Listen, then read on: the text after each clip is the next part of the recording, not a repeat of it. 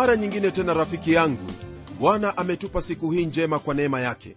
Nami namshukuru kwa wema huu ambao ametutenda huku nikijua kwamba hili ni jambo ambalo wakubaliana nalo hasa kwa kuwa umeshiriki katika baraka hizo zinazotokana kwa kumjua mungu kwa njia hiyo ya mwana wake yesu kristo pamoja na kulisikia neno lake na kulitenda. Neno hili kama chakula chako cha kila siku ndilo ambalo wahitaji kila mara ili kuukuza uokovu na huo ushirika kati yako na mungu. Leo hii kwenye kipindi chetu nataka tutazame na kuangalia hilo ambalo watoto wapenzi hawafai kutenda. Somo letu latoka kwenye aya ya 15 na 16 katika kitabu hiki cha waraka wa kwanza wa yohana. Sehemu hii msikilizaji ndiyo yatenganisha hayo ambayo tumejifunza kwenye vipindi vilivyotangulia ila ni sehemu ambayo yaendeleza hilo ambalo tumejifunza.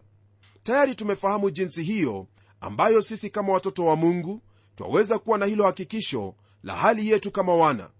Tuliona kwamba hakikisho hili latokana na juhudi yetu kama watoto wake kutenda hayo ambayo ametuamuru katika neno lake ambalo ni biblia. Kwa kufanya hivyo jambo ambalo mara moja huwa ni dhahiri ni kwamba sisi twampenda huyo mungu wetu.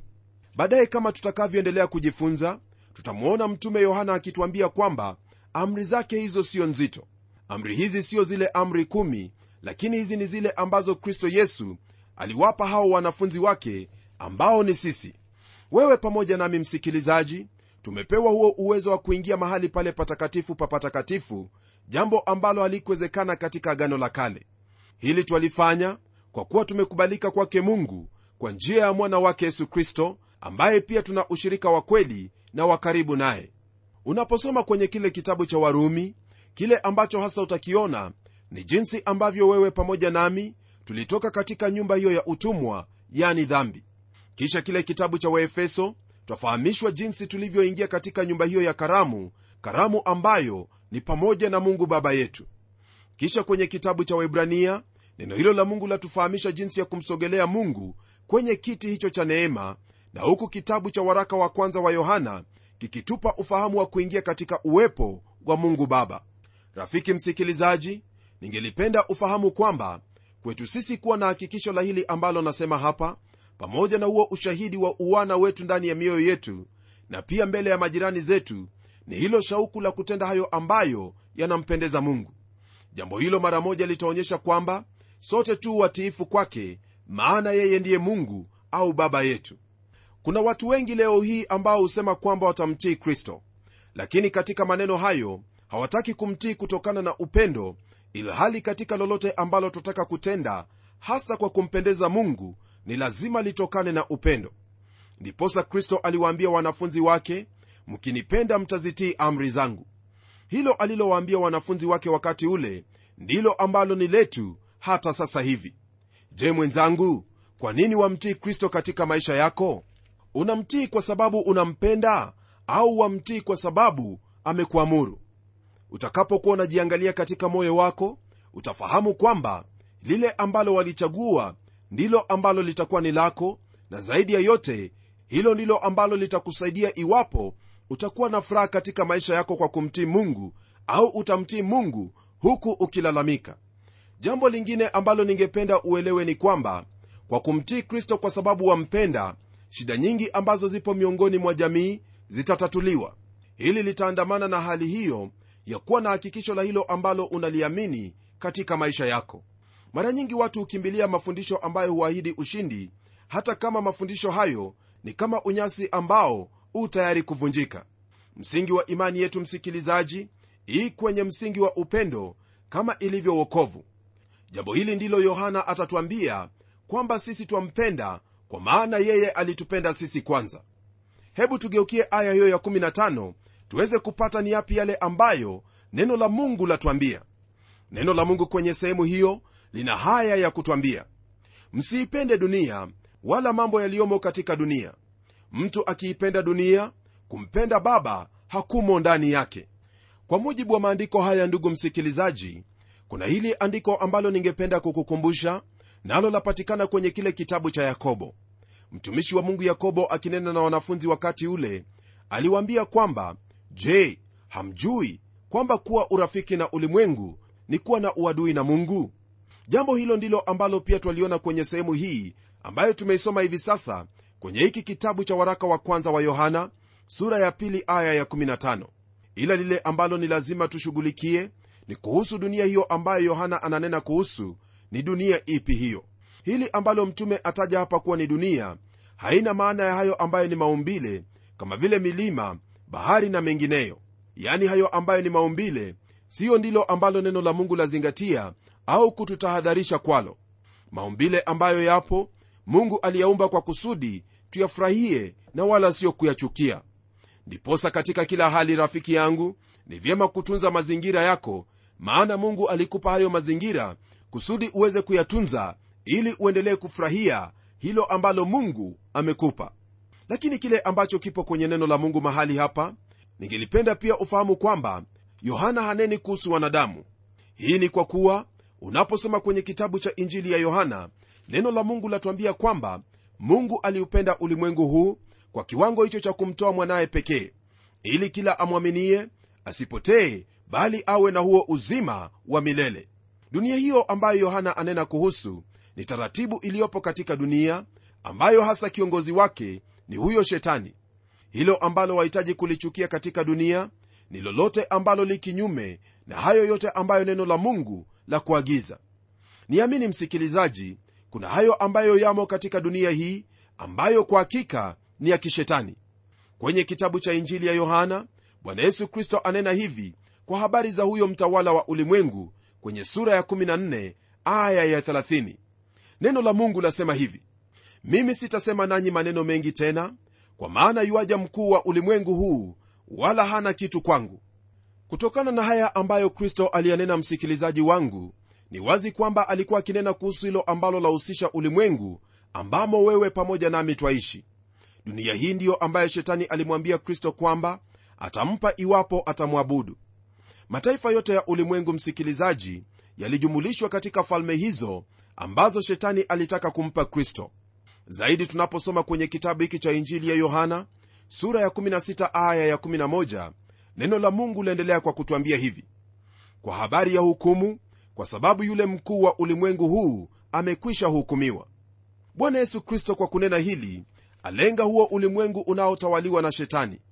Kwenye kitabu cha waefeso sura ya kwanza aya ya 4 paulo anena kuhusu misingi ya ulimwengu ambayo hasa yahusu maumbile ila kwenye sura ya pili aya ya pili anena kuhusu kuifuata kawaida ya ulimwengu kawaida hiyo ambayo neno la mungu latuamuru tusiipende. Huenda rafiki msikilizaji unalo swali kuhusu neno hilo kawaida. Lakini kama vile ambavyo nitakuelezea hivi sasa utafahamu kwamba hilo siyo jambo geni hata kidogo.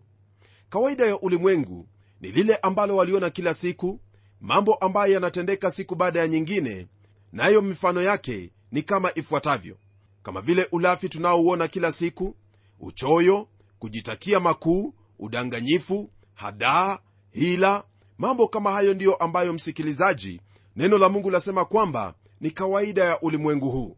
Twaishi katika ulimwengu ambao hauna kichwa cha bwana hata kidogo. Na kama vile hali ilivyo unapokwenda kwenye sehemu yoyote ulimwenguni ni rahisi kunena lolote lile lakini usijaribu kunena habari za mungu au bwana yesu kristo ulimwengu unao nafasi kwa ajili ya kinginecho chochote lakini mungu pamoja na mwana wake yesu kristo hana nafasi yoyote ile. Ni kawaida hiyo ambayo haimpendi bwana mungu na kanuni zake ndiyo ambayo neno la mungu latuambia kwamba tusiipende. Jambo hili ndugu msikilizaji ndilo ambalo mtume paulo akiwaandikia wale warumi aliwatahadharisha akiwaambia hivi kwenye sura ya 12 aya ya kwanza na ya pili. Naye alisema hivi basi ndugu zangu na wasihi kwa huruma zake mungu itoeni mili yenu iwe dhabihu iliyo hai takatifu ya kumpendeza mungu ndiyo ibada yenu yenye maana. Wala msiifuatishe namna ya dunia hii bali mgeuzwe kwa kufanywa upya nia zenu mpate kujua hakika mapenzi ya mungu yaliyo mema ya kumpendeza na ukamilifu. Hili ndugu msikilizaji ndilo ambalo hasa neno la mungu latunenea kwenye sehemu hii kwamba tusiupende ulimwengu au kufuatisha namna ya dunia hii au kwa lugha nyingine kawaida hiyo ambayo mtume yohana ananena kuhusu. Naam tupo katika ulimwengu lakini sisi sio wa ulimwengu. Ni kweli kwamba katika maisha haya ni lazima kufanya kazi na biashara ni lazima kuwepo au kuhusika katika jamii lakini hiyo haina maana ya sisi kujihusisha au kuenenda katika kawaida ya ulimwengu ambayo hasa huwa ni kinyume na mungu. Fahamu kwamba haiwezekani hata kidogo kwako kushikilia dunia zote mbili. Ni lazima kushikilia hilo unalolipenda. Ikiwa utatii na kuifuata kawaida ya ulimwengu na kuishi na kuyafurahia hayo ambayo ni ya dunia au utaamua kumtii mungu na kuishi kwa kumpendeza yeye. Hebu sikia neno hili ambalo latoka kwenye kinywa cha mmoja aliyeamua ni upande upi ambao anaupenda. Nalo neno hili latoka kwenye kitabu cha wagalatia sura ya 6 aya ya 14 neno hilo lasema hivi lakini mimi hasha nisione fahari juu ya kitu chochote ila msalaba wa bwana wetu yesu kristo ambao kwa huo ulimwengu umesulubishwa kwangu na mimi kwa ulimwengu. Naam maneno hayo yanatoka kwenye kinywa cha mtumishi wa mungu paulo alipokuwa akinena na hao ambao walikuwa ni waumini kwenye ule mji wa galatia. Kwa maneno mengine mtume paulo asema kwamba kati yake na ulimwengu kuna msalaba.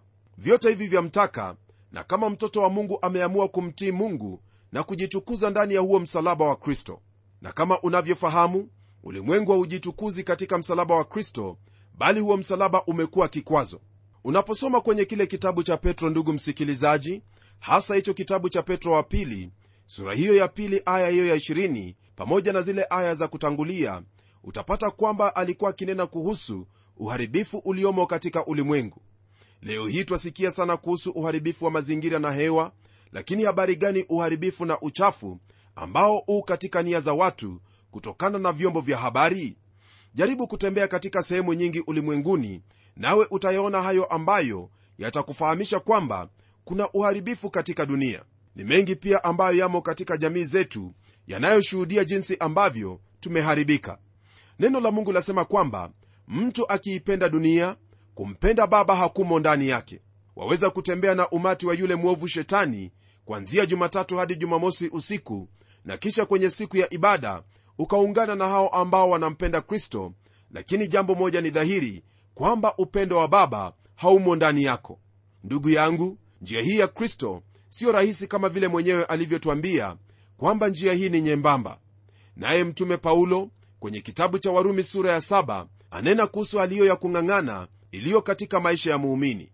Mtume mwenyewe alifikia hapo ambapo alisema kuwa ametambua kwamba katika mwili wake hakuna lolote jema. Kile ambacho angetaka kutenda asili yake ya kale haimruhusu. Kuna vita msikilizaji daima kati ya asili hiyo ya kale ambayo hupenda kufuata kawaida au namna ya ulimwengu na asili hiyo mpya ambayo hutaka kumtukuza mungu kwa njia hiyo ya mwana wake yesu kristo. Nalo hili litaendelea kutendeka siku zote mradi tumo katika ulimwengu. Tunapoendelea neno la mungu lazidi kutwambia hivi kwenye aya ya 16 maana kila kilichomo duniani yaani tamaa ya mwili na tamaa ya macho na kiburi cha uzima havitokani na baba bali vyatokana na dunia. Kwa mujibu wa aya hii ndugu msikilizaji mara moja tuaona kwamba neno la mungu latufunulia hayo ambayo yamo katika dunia yale ambayo mtume ananena kwamba yule ambaye anampenda bwana hafai kuupenda dunia wala yale ambayo yamo katika dunia. Ndugu msikilizaji mambo haya ambayo yametajwa hapa siyo tu yale ambayo hutukumba kama majaribu siku zote bali ndiyo ambayo yalimpata adamu na hawa walipokuwa kwenye ile bustani ya edeni. Pamoja na hili ningelipenda ufahamu kwamba bwana wetu yesu kristo pia alijaribiwa kwa njia hiyo hiyo. Tutaanza na hilo ambalo neno la mungu lataja kuwa ni tamaa ya mwili. Kumbuka hili unaposoma kwenye hicho kitabu cha mwanzo neno la mungu latuambia kwamba hawa alipotazama mti ule na matunda yake aliona ni nzuri kwa chakula. Maandiko siyo kinyume na mtu kula chakula ila ndugu msikilizaji ulafi ndilo hilo ambalo ni dhambi mbele zake. Kuna mengi sana leo hii mwenzangu ambayo yanavutia mwili ili kutimiza tamaa zake. Tamaa ya mwili ni sehemu ambayo wengi hujaribiwa kama vile kristo alivyojaribiwa pia. Naomba tutazame kitabu hicho cha injili ya mathayo sura ya nne, aya ya pili hadi tatu ili tuone hilo ambalo shetani alimjaribu yesu kwalo. Neno hilo latuambia hivi. Akafunga siku 40 mchana na usiku mwisho akaona njaa. Mjaribu akamjia akamwambia ukiwa ndiwe mwana wa mungu amuru kwamba mawe haya yawe mikate. Na kama unavyofahamu msikilizaji hilo halikuwa jambo ngumu kwa kristo kulitenda lakini hakulitenda mjaribu alikuwa akimjaribu katika sehemu hiyo ambayo wewe pamoja nami hujaribiwa yaani tamaa ya mwili.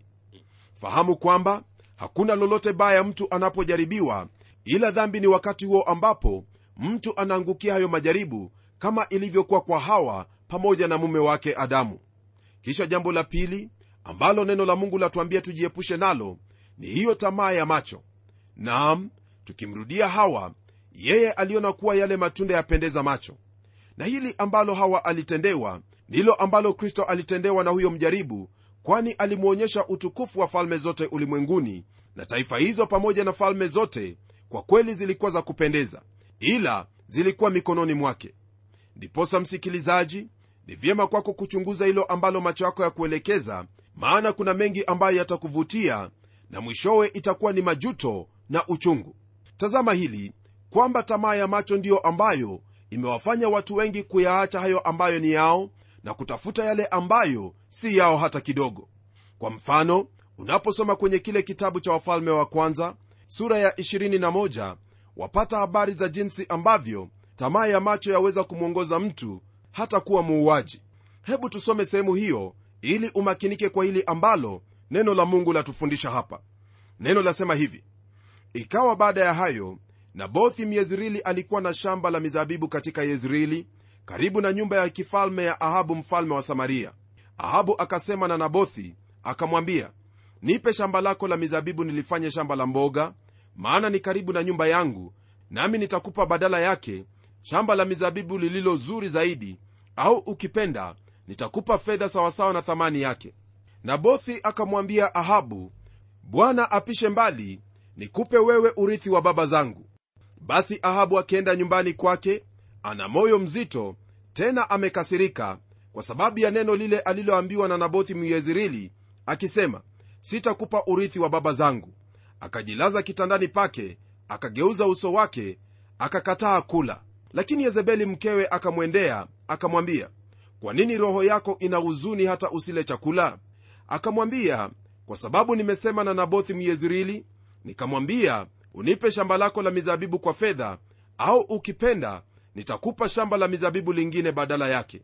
Akajibu sitakupa shamba langu la mizabibu. Yezebeli mkewe akamwambia je sasa wewe unaumiliki ufalme wa israeli? Ondoka ule chakula moyo wako ufurahi nami nitakupa shamba la mizabibu la nabothi myezrili. Basi akaandika nyaraka kwa jina la ahabu akazitia muhuri yake akazipeleka zile nyaraka kwa wazee na kwa watu wenye nguvu waliokuwa katika mji wake waliokaa pamoja na nabothi. Akaandika katika zile nyaraka akasema pigeni mbiu ya watu kufunga mkamweke nabothi juu mbele ya watu.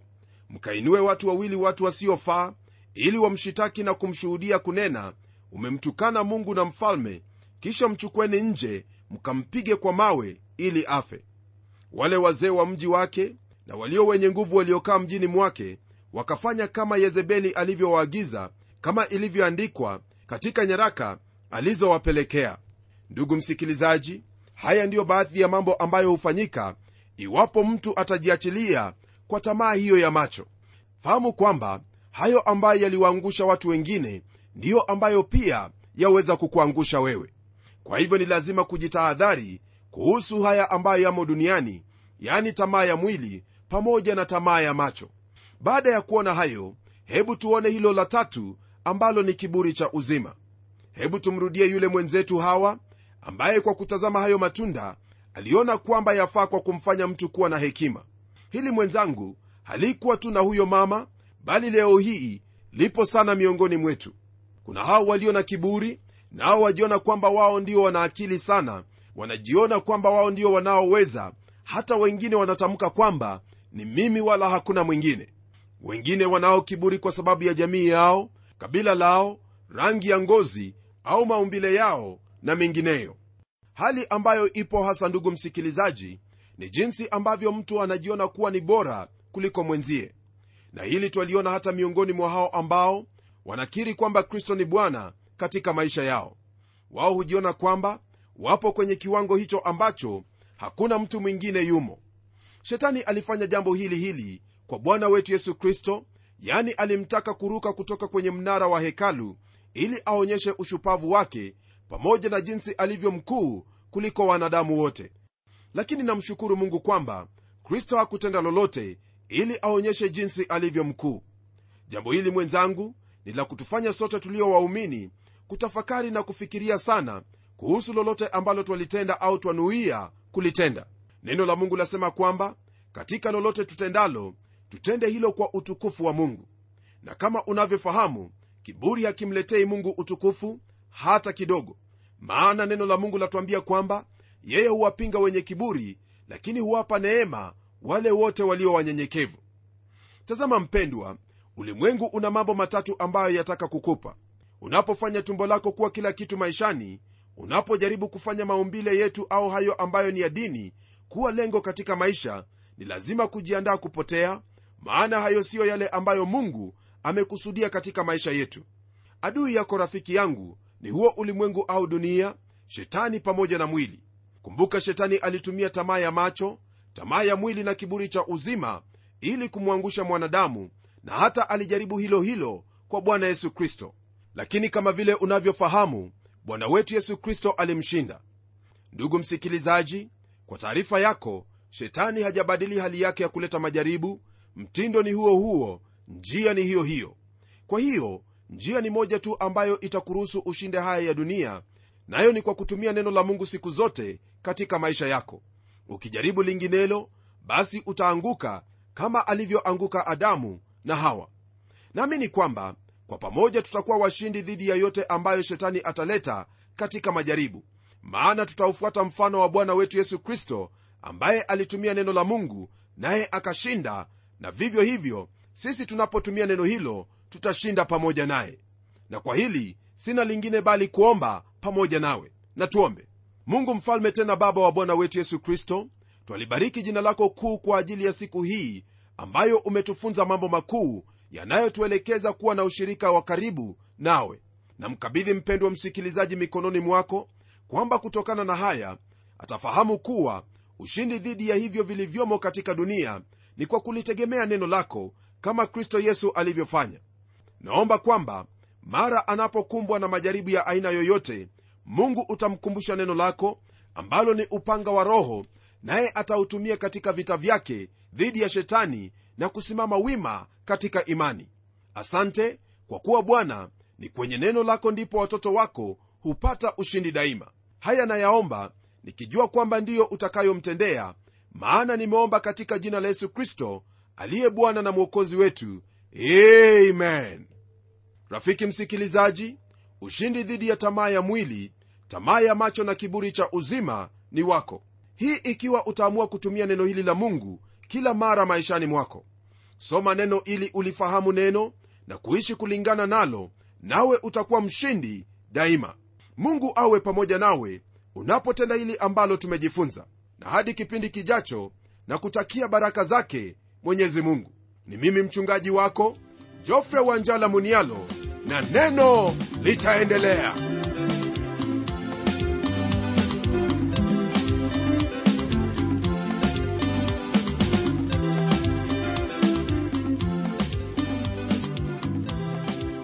Ndiyo msikilizaji wangu neno ni lazima liendelee. Kwa hivyo hebu tuandikie barua utueleze jinsi hili neno la bwana linakubariki. Anwani yetu ndiyo hii ifuatayo. Kwa mtayarishi kipindi cha neno transworld radio. Sanduku la posta ni 21514 nairobi kenya. Kumbuka msikilizaji wangu waweza kununua kanda ya kipindi hiki ambacho umekisikiza leo. Ikiwa tu utatuandikia barua ili utuambie hivyo na hadi wakati mwingine ndimi mtayarishi wa kipindi hiki pamela omodo nikikwaga nikikutakia mema leo. Neno litaendelea. Tena